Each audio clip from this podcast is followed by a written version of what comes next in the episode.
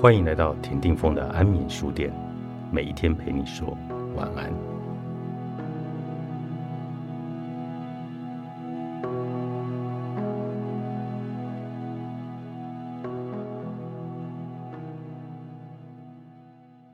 宁缺毋滥是完美的控制木马，宁滥勿缺是害怕孤独木马。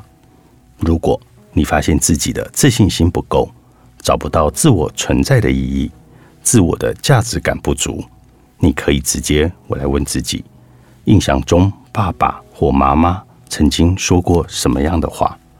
它会让你觉得备受挫折或者被打压的感觉。检查一下这一句话有没有变成制约自己的负向木马程式。我建议为人父母者。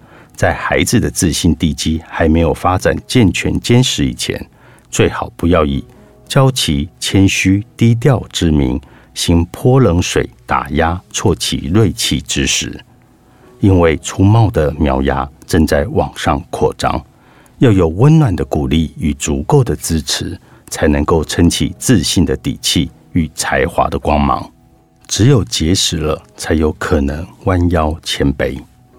我举一个真实的例子，有一个朋友一直想出书，想了十二年，资料也都备齐了，可是迟迟都没有开始动笔写，也没有去找出版社。后来有一天，跟他聊起我三十多本书的出版经验，朋友才说他也有出书梦，可是都没有行动，觉得自己很没有效率。我一听就知道。必定有原生的家庭木马卡住了他，于是就直接深究他的木马为何。我说：“你爸爸或妈妈曾说过哪一句话，让你不敢这么快出书呢？”他说：“我妈说，做什么事都要准备到完美后才能够去做，如果还没有准备好，就不要做。”我说：“说了这句话，卡住了你十二年。”今天，如果你还没有发现这是一只木马，可能还不知道会被卡住多少个十二年。大自然中没有完美这个词，没有一朵花要等到自己完美了才开花，也没有一棵树要等到种子完美了才开始发芽。完美是基于看不到自己哪里好，永远觉得自己的现在不完美。所以要努力成为更完美的自己而带来的焦虑，这就是否定当下的自己的负向频率。而且，完美完形主义者最麻烦的就是会盯着不完美这个地方来无限的放大，偏执的非要圆满那个缺口不可。殊不知，有可能会挖东墙补西墙，一直陷在无限焦虑的奔跑忙碌当中。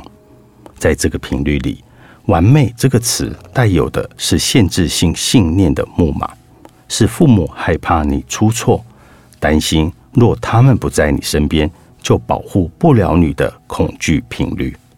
你继承了之后，就会成了裹足不前的重视，因为那个准备到完美的虚幻，永远不可能到达。事实上，那只是给自己可以不必马上行动的借口。也带着不信任自己、不信任周围的频率，这就是为何有人说，担心是轻度的诅咒，鼓励是无形的保佑。因为担心并不会减少明天的痛，只会掏空今天的力量，预设明天的伤痛剧本。你要问自己，到底在害怕什么？怕自己写的不好，还是害怕什么呢？你完美继承了母亲的害怕，所以你要一键解除完美木马。